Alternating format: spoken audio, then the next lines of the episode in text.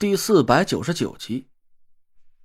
就在我刚才释放出神识，探查宁珂身体里的气息的时候，确实是在他的头部附近感觉到了一丝若有若无的寒气，就好像是宁珂的身体里藏着一根细细的银针似的。我明明是感觉到那一丝冰冷的寒意，可等我再去仔细搜寻的时候，这丝寒意又莫名其妙的不见了踪影。我皱着眉头想了半天，这股寒气给我的感觉很奇怪，怎么描述才贴切呢？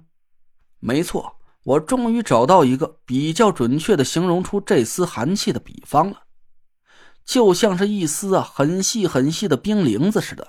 就在我感觉到了那丝寒气的同时，冰凌子也被宁珂的体温融化掉了，所以我就没法找到它准确的位置，甚至。我都觉得那根冰凌子是不是压根就不存在，只是我的感觉出了偏差。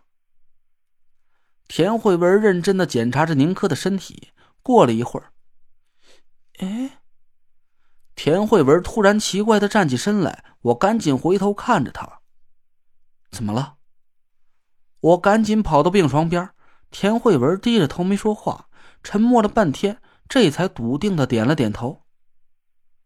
累赘。你的感觉没错，他确实是中了煞了。啊！我心里一沉，警觉的朝四周看了看。田慧文朝我翻了翻白眼，我这才想起来，我们现在是在病房里，除了我和田慧文之外，就只有躺在病床上的宁珂。我也是有点太草木皆兵了，我压低了声音问田慧文：“你也感觉到那寒气了？”“嗯。”感觉到了，和你刚才的情况一样，那丝寒气在他头顶的位置，一眨眼的功夫就不见了。一开始我还以为我也出现了错觉，后来我又从他的双脚上一点一点往上注入法力，最后在这个位置。田慧文指了指宁珂的胸腹位置，我又发现了那丝寒气的气息，就没敢再往上注入法力了，我怕寒气一旦进入了心脏，会把他给害死。寒气还会在身体里不停的变换位置，我呆呆的嘟囔了几句，脑子飞快的转动着，搜寻着关于这方面的医术。复古寒针，我突然一拍大腿，田慧文茫然的摇了摇头。我不知道你说的是什么，可能以前安哥哥教过我吧，但我现在什么都不记得了。没错，就是安哥哥教给你的，但是这。我目瞪口呆的看着田慧文，脑子里乱成了一团。这不可能啊，不可能！复古寒针是崂山严家的独门针法，从不外传。换句话说吧，除了严前辈和安哥哥之外，会这种针法的人就只有你。哎，不对，应该说是只有我了。难道说……田慧文也一下子惊得合不拢嘴了，瞪大眼睛看着我。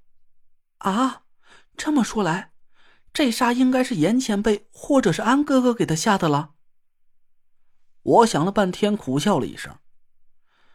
反正不是我下的，除了他俩之外，别人也不可能会这种法术了。奇了怪了，以前宁珂见过严前辈两次，他们关系还挺不错的呀。严前辈究竟是为什么会这么做呢？我和田慧文都沉默了半天，谁也想不出个所以然来。不行的话，我们就去严前辈家里问问清楚吧。田慧文抬起头开口说道：“我相信严前辈和安哥哥这么做一定有他们的理由，大家把话说清楚也就是了。”理由？哼！我冷笑了一声，心里的火气是渐渐升了起来。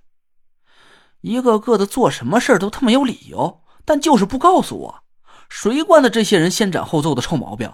还把我这个五魁魁首，哼，放在眼里吗？田慧文张了张嘴，最终还是什么也没说。其实他心里也很清楚我的愤怒。自打我到了中州之后，我就每天都在不停的猜着各种哑谜。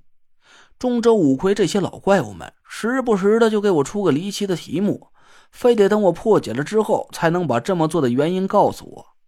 我已经受够了这种每天都被蒙在鼓里的折磨了。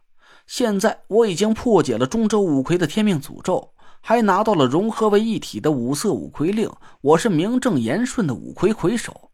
要是中州五魁里再有人背着我去做什么让我陷入被动的事儿，我眼神一冷，掏出手机给严柳拨了过去。电话很快就接通了，我口气很不善：“你在哪里？”“哦，是累赘呀，我和安儿在。”“马上过来一趟，位置我发到你手机上，给你半个小时，带着延安一起过来。”我没等严柳说完话就挂了电话。没好气儿的把医院的位置发到他的手机上。田慧文看着我，欲言又止。我很清楚他想说什么。其实我也不想用这种倨傲的态度去对待一位令我尊敬的风水前辈，只是他们的所作所为让我是极其不爽。一天天的神神秘秘的，每个人做点事儿啊，都习惯性的跟我不打招呼。虽然我这个五魁魁首的身份来的有点莫名其妙。我也没打算用这个身份去作威作福，但不管怎么说，在名义上，我毕竟还算是他们的老大吧。要是他们每个人都像这样，时不时的给我个南下的台阶儿，以后我还怎么在风水界里混？我阴着脸坐在床边，过了才二十多分钟吧，严安和严柳敲开了病房的房门，田慧文赶紧开了门，把他俩请进屋来，拉了拉我的胳膊，雷坠。有话好好说。我哼了一声，没回田慧文的话。严柳奇怪的看了看我黑的像锅底一样的脸，小心翼翼的问了我一句：“雷坠，这么着急忙慌的把我们叫过来，是不是有什么急事啊？”我的眼光从严柳和严安的脸上慢慢扫过，冷笑了几声：“哼哼哼，急事没有，怪事呢，我倒是遇到一桩。把二位请过来呢。”就是为了让你们给我解解惑、把把脉，看看我这个五魁魁首的脑袋还能在脖子上留多久。我阴阳怪气的说了几句，还故意把大拇指上的五色五魁令露了出来。严柳和燕安脸色一肃，身子也不自觉的站直了一点他俩惊疑不定的对看了一眼，一起摇了摇头。雷锤啊，你这话什么意思啊？我嘲讽的咧了咧嘴，说道：“不敢有什么意思啊！你们都是中州五魁的顶尖高手，行事我行我素惯了。要是对我有什么不服气的地方啊，我也不敢放个什么屁呀。但是，我眼神一冷，拍了一下床边，站了起来。我陈雷坠也不是任由你们揉圆捏扁的软柿子，想骑在我脖子上为所欲为。你们先问问我手上这枚五魁令答不答应？”严柳和严安脸色大变，两个人一起把右手横在胸前，摆出了正式见礼的手势。